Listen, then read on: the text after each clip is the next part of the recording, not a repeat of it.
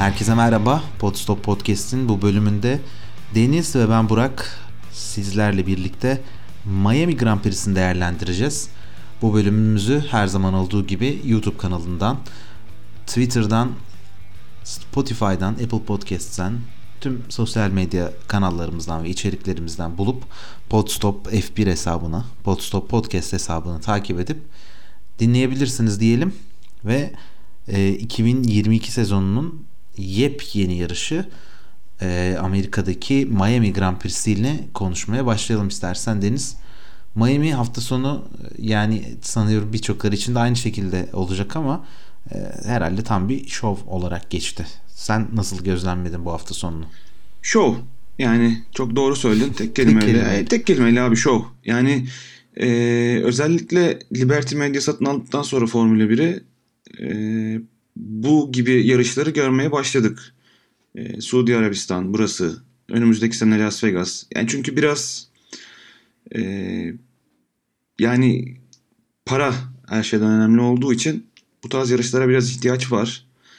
E, burası show. Yani çok ciddi de para kazanıyorlar ve her şeyden önemlisi yeni e, seyirci katıyorlar Formula 1'e. Katmaya çalışıyorlar diyelim. Bu da onlardan bir tanesiydi. Yani pistin konumlandırıldığı alan, etrafına yaptıkları yenilikler, asfaltın yapısı, işte yapay marina vesaire vesaire. E, tamamen olayı şova çevirmek. Zaten öncesinde Ferrari araçlarıyla yapılan şovlar, katılan selebritiler, e, çok büyük sporcular, spor yıldızları, aktif ya da emekli olmuş. E, çok keyifli bir hafta sonuydu. Yani bence bu hafta sonunu e, Miami Grand Prix'yi e, kazanan olarak değerlendirebiliriz baktığımızda. Bence istedikleri başarıyı, şovu elde ettiler. Tam bir şey gibi olmadı mı? NBA All Star hafta sonu gibi olmadı mı? Yani öncesinden sonrasına, şovlarından ünlülerine. Yani bence tam anlamıyla böyleydi yani. İnsanların yarışa ne kadar odaklandıklarından ve yarış heyecanı ne kadar yaşadıklarından bile çok emin değilim yani. O kadar e, oradaki yaratılan ortam ve atmosfer bence yarış hafta sonunun önüne geçti diye düşünüyorum. Öyle yani bunu Amerikalılar çok seviyor söylediğin gibi. All Star maçı ne bileyim NFL Super Bowl olabilir. Bunun gibi örnekleri çok fazla var.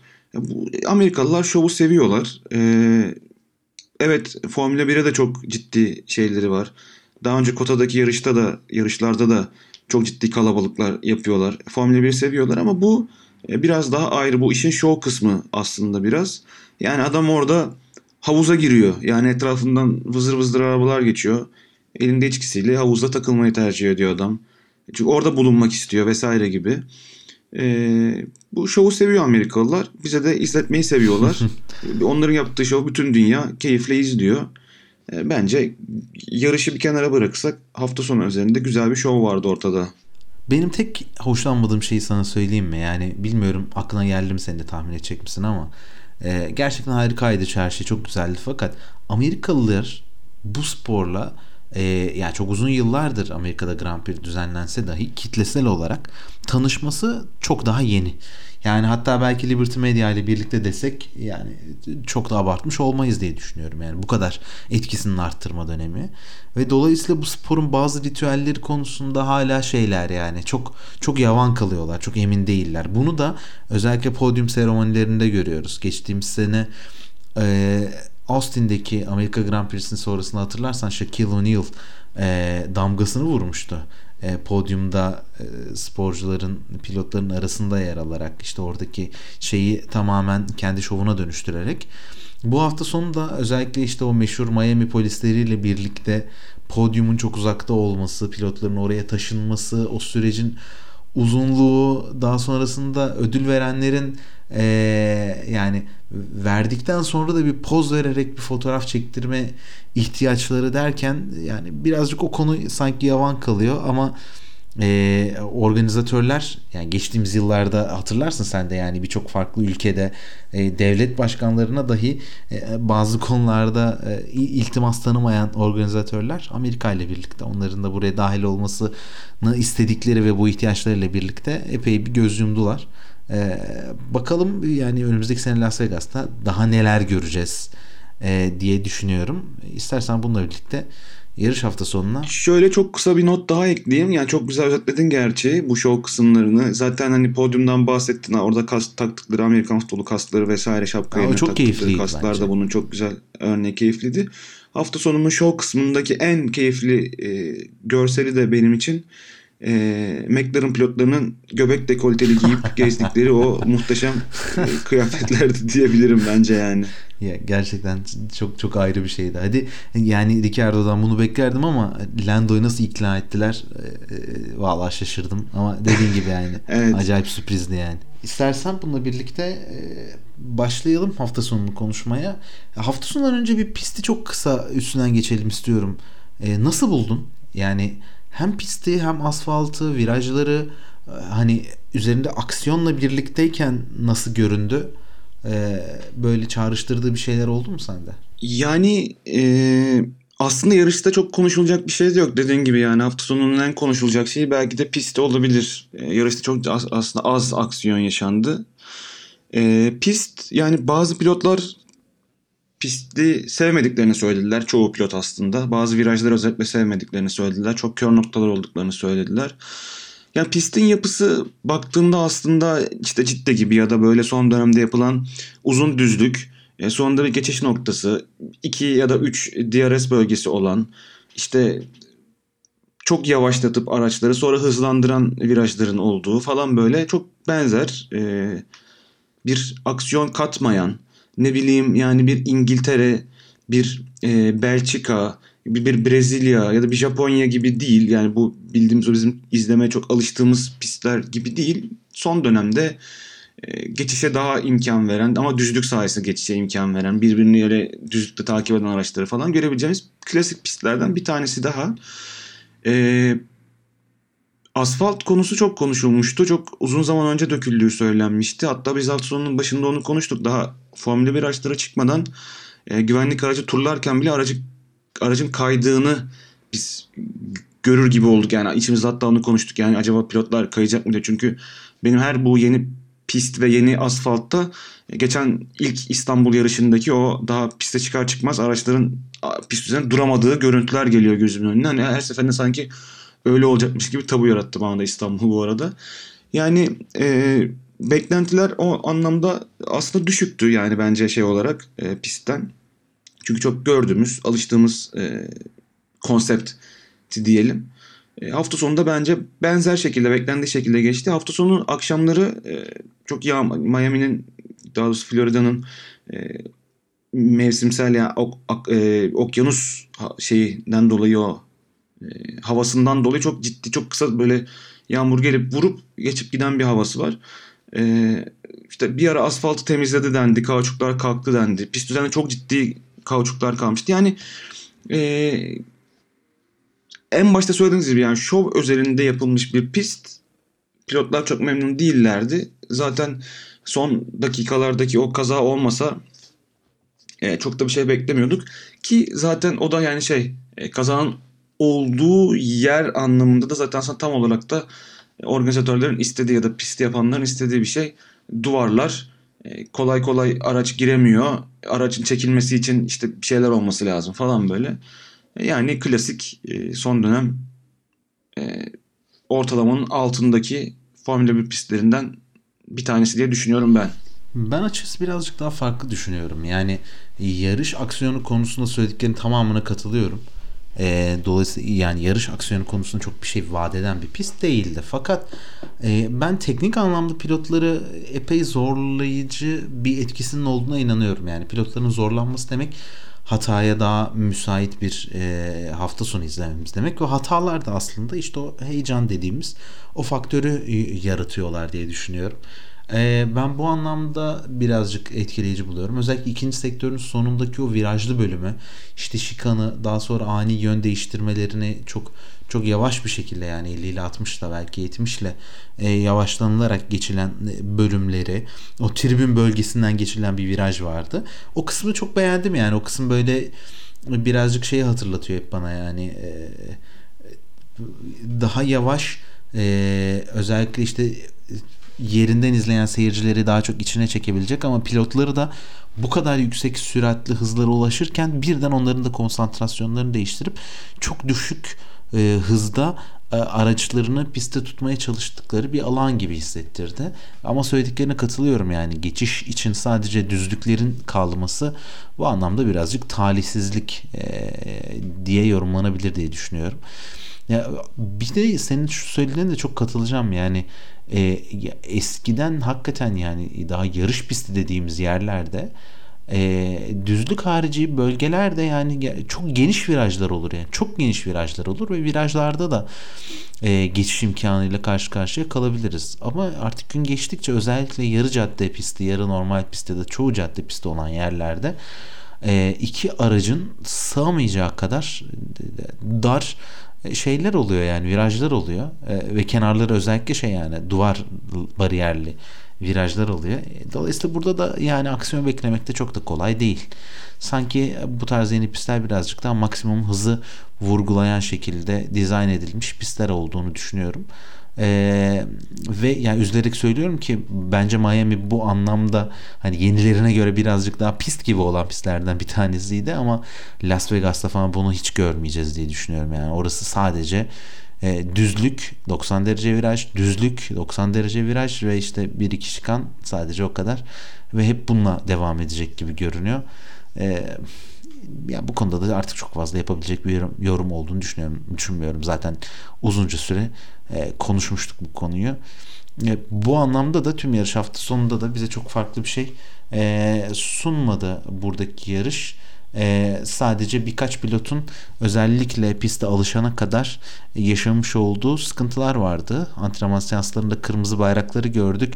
Hem lastikleri bu pistte anlamaya çalışmak hem asfaltı anlamaya çalışmak hem de pisti simülatörden sonra ilk defa burada kullanırken e, içinde bulunan ortamda pisti yorumlayabilmek adına bazı pilotlar sınırlarını zorlarlarken e, araçlarını piste tutmak, tutmakta zorlandılar ve e, yarış dışında o anki seans dışında kaldılar. Kırmızı bayrakları çıkarttılar ama yarışta bu konu birazcık daha e, normal gibi görünüyordu. İstersen bununla birlikte yarışa doğru geçelim. Ferrari pilotları e, duble yaparak ilk iki sırada başladılar. 2019'dan sonra ilk defa bunu başardılar. Bu anlamda sanki Ferrari'den e, çok sıkı bir e, pazar günü bekliyoruz gibi görünüyordu. E, fakat yarış başlangıcı ise böyle olmadı. E, startla ilgili senin böyle gözüne çarpan konular, noktalar neler oldu? Start öncesinde ya aslında evet duble yaparak başladılar. E, iddialı da olduklarını gösterdiler hafta sonu üzerinde ama tabii e, sıralama turlarının Q3'te son haklarda Verstappen'in yapmış olduğu hatadan kaynaklı da aslında 1 ve 2. sırayı almış oldular. Verstappen 3. sırada kalmış oldu. Hafta sonu özelinde aslında Verstappen'in çok şansı yoktu yani. Cuma günü ve cumartesi günü bazı problemler yaşadılar. O yüzden e, çok fazla pisti tanıma, diğer pilotlar kadar tur atma şansı olmamıştı. Belki de ondan kaynaklı ufak bir hata yapmış olabilir ve 3. sırada başlamış olabilirdi ama yarışta çok rekabetçi olacağız zaten. İlk başta belliydi. Senin de söylediğin gibi yani ilk defa kullanılan bir pist olacak simülatörden sonra olmasından dolayı aslında takımlar ilk defa e, verileri toplamaya başladılar hafta sonu özelinde. Yarış startta çok güzel bir şekilde biz hatta konuştuk. Acaba hani Carlos e, Leclerc'in arkasına kapanamaz mı, kapanamaz mıydı acaba diye sorduk ama orada Verstappen çok güzel geç frenajla beraber daha ilk virajda çok kısa da bir düzlük olmasına rağmen e, Carlos Sainz'i geçmeyi başardı ve sonrasında ikinci sıraya yerleşti. Oradan sonra da zaten aslında tam da az önce senin bahsettiğin gibi veriler çok yeteri kadar olmadığı için ve bu veri eksikliğinde de en büyük saçmalamayı yapan takım genelde Ferrari olduğu için Leclerc'in yine yarıştan önce de konuştuğumuz gibi sağ ön lastiğinde ufalanmasının en olası olan, en e, ufalanabilir diye düşündüğümüz sağ ön lastikte o performans kaybı yaşandığını gördük ve e, farkı önce 2,5 saniye kadar çıkardı Verstappen'le fakat daha sonrasında Verstappen yakaladı ve ikinci Ferrari pilotunu da ilk Carlos Sainz'dan sonra ikinci olarak da Leclerc'i de geçerek liderliğe oturdu. Biz tabi sezonun başında özellikle birkaç yarış e, Leclerc ve Verstappen'in çok ciddi çekişmelerini görmüştük ve inanılmaz keyifliydi. Burada da defaen konuştuk. E, Leclerc geçiyordu, Verstappen geçiyordu, birbirlerini takip ediyorlardı. işte oluyordu falan. Bu sefer de acaba olur mu diye düşünürken e, tabii o performans kaybı lastikte Leclerc izin vermedi ve e, Verstappen aslında e, yarışın 9. turundan itibaren önde kalmayı başardı e, diyebiliriz. Bence bu noktada Verstappen'in Leclerc'e geçişi de sanırım e, en iyilerinden bir tanesiydi yani bu hafta sonunun bu yarışın diye düşünüyorum. E, çünkü zaten geçişe imkanın az olduğu bir yerde oldukça iyi hesaplanmış ee, çok keyifli ve temiz bir geçişti. Ben son zamanlarda e, özellikle sezon başında her ne kadar yarış dışı kaldığı dönemlerde sıkıntı yaşamış olsa dahi Verstappen'in şampiyonluk sonrasındaki e, bu olgunluğunu e, hem geçişlere hem yarıştaki performansına çok yansıdığını düşünüyorum. Soğukkanlı bir şekilde yarışı devam ettirerek hiçbir şekilde e, hataya müsaade etmiyor. Bu hafta sonunda yine bunun özel bir örneğini gördük diyebiliriz. E, bununla birlikte takım arkadaşı Sergio Perez ise e, bence çok yakın bir tehdit olabilecekken Ferrari'nin duble podyumunu duble Red Bull podyumuna çevirebilme imkanı bu kadar varken önemli bir fırsat kaçırdı. Güç ünitesinde yaşadığı sorunla birlikte yaşadığını düşündüğünü ya da belki de sorunla birlikte ciddi bir zaman kaybetti. Her ne kadar Ferrari pilotları pitte ciddi anlamda vakit kaybetmelerine rağmen e, sonrasında tekrardan yakalama fırsatında karşı karşıya kalamadı. Ta ki yarışın bitmesine yaklaşık 10 tur kala yaşanan kazayla birlikte diyelim. İstersen çok kısa e, kazadan ve sonrasında olanlardan bahsedelim. Ona göre e, takımları yorumlamaya devam ederiz. E, yarış esnasında her şey oldukça sıradan ve sıkıcı bir şekilde ilerlerken hatta hani böyle söylesek sanırım birazcık daha ondan sonra doğru olacak diye düşünüyorum. Ee, her şey çok e, sakin ve normal bir şekilde devam ederken e, bir kazayla karşı karşıya kaldık e, ve bu kaza da yanlış hatırlamıyorsam 40 41. turda mıydı Deniz ya da tam şeyini hatırlayabiliyorsan beni 39'du şey galiba. Evet o civarlarda olması tur gibiydi. lazım. Doğru, evet. doğru o civarlarda olması lazım. Alfa Tauri pilotu Pierre Gasly e, bir güç sorunu yaşadı. Birazcık pistin dışına doğru e, e, kendini buldu. Bir virajı kaçırarak tekrardan içeri girmeye çalıştığında da bence şahsi fikrim arkadan gelen Lando Norris'i görmedi.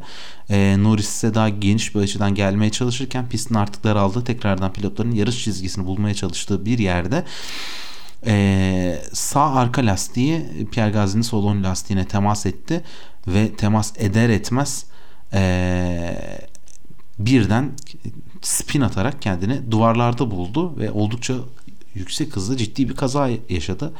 Pierre Gasly ile aynı durumda aracı zaten bir e, hasar gördü. Bu noktada önce sarı güvenlik aracı ve e, gerçek güvenlik aracı ile birlikte e, yarış bir duraklama noktasına geldi ve 47. tura kadar e, tekrardan yarış başlamamış oldu. Bu noktada e, pit stop yapanlar, lastiklerini değiştirenler, e, kendi konumlarını e, güncelleyenler yarış birden açılan farklar tekrardan arka arkaya toparlanıp yakınlaşmaya başladı ve tekrar başladığı anda da yeni bir heyecanı bekliyor gibi olduk. Ee, sanırım bu ana kadar çok büyük başka bir aksiyon yoktu ama e, özellikle yarışın yeniden başlamasıyla birlikte heyecan tekrardan tırmandı diye düşünüyorum. Ee, yarışın tekrar başlangıcıyla birlikte senin gözüne çarpan şeyler neler oldu? Ya yani şeyden önce güvenlik aracından önce tabii bu Amerika kıtasında yapılan yarışlar Avrupa tarafında biraz farklı zaman dilimlerine denk geliyor. O yüzden hatta sosyal medyada da bununla ilgili komik caps'ler falan oluyor böyle uykudan uyanmış insan şeyleri falan paylaşıyordu herkes. Yani resmen e, güvenlik aracına kadar herkes Değil mi? E, uyukluyor gibi oldu yani biraz biraz böyle. Çünkü yani orta sıralarda biraz işte Fethel'in Mick Schumacher'ın birkaç tane güzel geçişi vardı. Onun haricinde zaten çok aksiyonlu bir yarış değildi. Kazaya geldiğimizde de yani ben aslında Gazi'nin biraz daha orada Norris ayağını gazdan çeker diye düşünerek kapandığını tahmin ediyorum ama e, çok ciddi bir kazadan daha ufak sıyrıklarla atlattı diyebiliriz aslında Norris için. E, çok çok daha büyük bir kaza olabilirdi. Burada benim dikkatimi çeken kulakları çınlasın Masi olsa e, direkt kırmızı bayrak e, olur muydu acaba diye düşündüm ben hatta birkaç yerde de okudum sonrasında. Çünkü e, geçen sene bu tarz özellikle bu gibi e, geniş olmayan pistlerde bir kaza olduğunda yolda da işte karbon fiber parçalar saçıldığında genelde e, direkt kırmızı bayrak e, olduğunu gördük çokça kez geçen sene. E, bu sene o yüzden biraz daha temkinli. Önce sarı bayraklar dediğim gibi önce sonra sanal güvenlik aracı ve gerçek güvenlik aracı olarak devam etti. E, burada tabii üst sıralara baktığımızda en avantajlı olan aslında Perez gibi gözüküyordu. Lastiklerini değiştirdiği için yani biz e, Carlos Sainz'a bir atak yapıp hatta direkt e, başladıktan sonra ilk düzlükte ya da e, Verstappen'in başlangıç yerine göre e, Carlos Sainz'i geçebilir diye düşünüyorduk. E, fakat Carlos Sainz de aracını güzel konumlandırarak geçmesine izin vermedi. E, tabii arka tarafta da farklı lastik değiştiren pilotlar olmuşlardı ama bizim dikkatimiz tabii ilk başta Sergio Perez çekiyordu. E, ya ben açıkçası geçebileceğini düşünüyordum. Hatta bütün yarış bir şekilde geçebilir diye düşünüyorum. Senin söylediğin gibi güç kaybı yaşadı motorunda bir ara. O yüzden biraz e, mesafe arası açılmıştı şeyle beraber ama bu güvenlik aracından sonra geçme ihtimali olduğunu düşünüyordum ben. E, onun haricinde yine Leclerc ile Verstappen arasında bir çekişme olabileceği çok aşikardı. O da ama bir şekilde Verstappen araya koymayı başardı ve e, geçiş olmadan yarış bu şekilde e, sonlandı. Tabii sonlanmadan önce arka taraflarda puan alma barajında olan işte Vettel ve Mick Schumacher'in kazası vesaire gözümüze çarpıyordu ama yine beklediğimiz o güvenlik aracı sonrası olan o aksiyonda çok net gördük mü ben çok emin değilim. Ya açıkçası o konu benim de çok yani e, canımı sıkmış oldu. Ee, özellikle hem Fetel ve Mick'in hani bu kazaya bulaşmış olmaları iki yakın arkadaş yani belki de yani Mick'in mentoru olarak pistte bulunan Sebastian Vettel ile bu noktayı yaşamış olmaları e, hem de iki pilot da puan almaya çok yakınlardı yani o istedikleri arzuladıkları puana ulaşabilecekken böyle bir durumda kalmaları etkileyiciydi. E, izlemeyenler olabilir. E, yarış sonrası röportajlarında e, Vettel ve Mick Schumacher'in e, röportajlarını mutlaka izlemenizi tavsiye ederim. E, önce Sebastian Vettel geliyor ve hani nasıl oldu bu durumla nasıl karşılaştınız diye soruyorlar. O da e, yani şanssız bir anda Mikli olmasına ayrıca üzüldüm. E, onun yani geldiğini göremedim bile yani nasıl öyle geldiğini anlamadım göremedim bile dedi. Ve röportajı yaparken sürekli sağa sola bakıyordu. Mick'le konuştunuz diye sordular. Yok hayır konuşmadım şu an ona bakıyorum onu görmeye çalışıyorum dedi. Röportaj bittiğinde ayrıldı. Hani e, muhtemelen e, o arkada padokta ona bakınıyordu. Derken başka bir yerden Mick Schumacher geldi aynı röportaja. Ona da aynı soruyu sordular. Yani Sebastian Vettel ile konuşabildiniz mi diye. O da hayır dedi ben de ona bakıyorum ama bir türlü bulamıyorum dedi. Her ikisi de birbirini arıyordu ulaşamadılar. Fakat hem Sebastian Vettel hem Mick Schumacher e, birbirleriyle yani bu kadar yüksek adrenalinde ve puana bu kadar yakınken böyle bir kaza yapmış olmalarına rağmen birbirlerine son derece saygılı bir şekilde davrandılar. Yani Mick e, henüz konuşamadım onunla. E, mutlaka konuşup onun fikirlerini almak istiyorum şeklinde cevap vermişti ve muhabir de e, Seb az önce buradaydı. Hiçbir şekilde herhangi bir kızgınlığı ya da bir durumu yoktu. O da seni arıyordu dedi.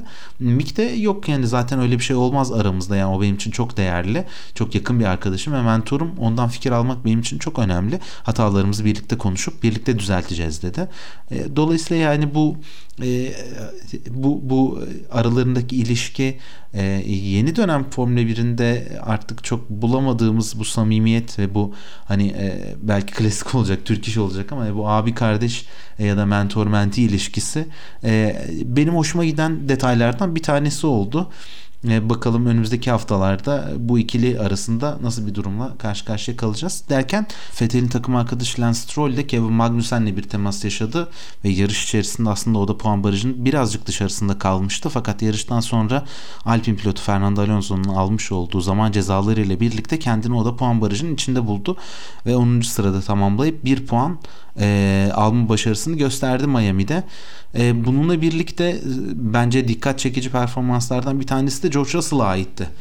Mercedes pilotu Russell özellikle ters stratejiyle birlikte e, yine şanslı yaver gitti ve güvenlik aracı arkasında oldukça e, iyi bir sonuçla tamamladı. 12. sırada başlamıştı yarışa. E, George Russell ve takım arkadaşı Lewis Hamilton'ın önünde 5. sırada yarışı bitirmiş oldu. Ve sanırım yine o etkileyici performansını devam ettirdi. Sen Mercedes'i ve Russell'ı nasıl değerlendiriyorsun bu hafta sonunda? Ee, çok akıllıca aslında bir strateji uyguladılar. Yani zaten yarışın belli bir kısmına kadar e, lastiklerle gelmişti ve hani neden bir güvenlik araca yağmur beklemiyoruz diye sordu. O da zaten takımda okey yani onayladı bunu evet bekleyebiliriz diye ki zaten sonrasında bekledikleri oldu ve istedikleri yere geldiler. Aslında Bottas'ın arkasında ikisi de dizilmişti takım arkadaşı Hamilton'la beraber. E, orada keyifli bir mücadele vardı. E, sonrasında e, Bottas'ın yapmış olduğu ufak hata sayesinde e, hem e, Russell hem e, Hamilton Bottas'ı geçtiler. Tam o hatta geçtikleri dönemde de çok güzel bir e, ikili mücadeleye girdiler Hamilton'la beraber. E, yine hani acaba takım arkadaşları birbirlerine yani yarışmaya takım izin verecek mi ya da herhangi bir temas görecek miyiz heyecanıyla beraber keyifli dakikalarda yaşattılar aslında mesela çok uzun sürmese bile. E, hafta sonu aslında cumartesi günü e, çok şey yerinde değildi bence. Yani Q3'e kalamadı. Q3'e kalamadığı için biraz e, motivasyonu yerinde değildi. E, ama e, yarış sırasındaki yapmış olduğu stratejiyle beraber de e, güzel sonuç aldılar. E, hafta sonunun bence e, kazanan pilotlarından bir tanesi de e, George Russell'dı. George Russell'ın takım arkadaşı Hamilton'a baktığımızda da aslında yarışa 6. sırada başladı. Yine yarışa 6. sırada e, ancak tamamlayabildi. E, güvenlik aracı sonrasında e, işte Russell'ın şeyle beraber lastik değiştirmesiyle beraber Russell'a geçilerek e, kendini e, altın sırada buldu tekrar. E, bu hafta sonu özelinde Mercedes'te tabii Cuma günü ve hani hafta sonu aslında biraz inişli çıkışlıydı Mercedes için. Çünkü ilk başta acaba Yunuslama problemi olacak mı? Bazı güncellemelerle gelmişlerdi. İlk başta o güncellemeler sayesinde Yunuslamanın biraz azaldığını söylemişlerdi ama e, pist biraz olsun e, kauçuklar e, önce gidip sonra tekrar gelip tekrar gidince vesaire Yunuslamanın tekrar yaşamaya başladılar. Hatta antrenmanlarda George Russell'ın çok ciddi şekilde tepkisi de vardı. Hani Yunuslama devam ediyor gibi. Eee ama en azından geçtiğimiz haftalar kadar kötü değildi bu hafta sonu üzerinde. 5. ve 6. sırada bitirmeyi başardılar. E, Bottas'ın hatası sayısı olmasa bile 6-7 bitireceklerdi en azından. E, yavaş yavaş toparlıyor gibiler en azından. Toto Wolff yarış sonrasında e, en iyi 3. takım konumunda görünüyoruz. Bu konuda kendimizden eminiz. Fakat Red Bull ve Ferrari ile aramızda çok büyük bir fark var. Ön tarafta onlar çok hızlılar şeklinde bir yorum yaptı. Ee, ama yani senin de söylediğin gibi hiç yoktan e, kendilerini birazcık daha iyi konumda görmeye başladılar ve e, takım ileri doğru ilerlemeye başladı. Bu değişimleri göstermeye başladı. Bu da önemliydi bence. Bir diğer hafta sonunun etkileyici performanslarından bir tanesi de Russell'ı konuşmuşken ona söz vermemek olmaz. Esteban Ocon'du. Ee, gerçekten e, özellikle e, yaşamış olduğu kazadan sonra e, oldukça zordu yani en geriden başlayacak e, bir yarışla birlikte yukarı tırmanması çok zordu. O da sert lastikle başladı George Russell gibi ve hatta ondan bir tur fazla 41. tura kadar sert lastikte kaldı. Yarışın geri kalanında yumuşak lastikle tamamladı e, ve bu performans ile birlikte de e, çok etkileyici performans sergileyerek takımına e, 4 puan kazandırmış oldu. 8. sırada yarışı bitirdi.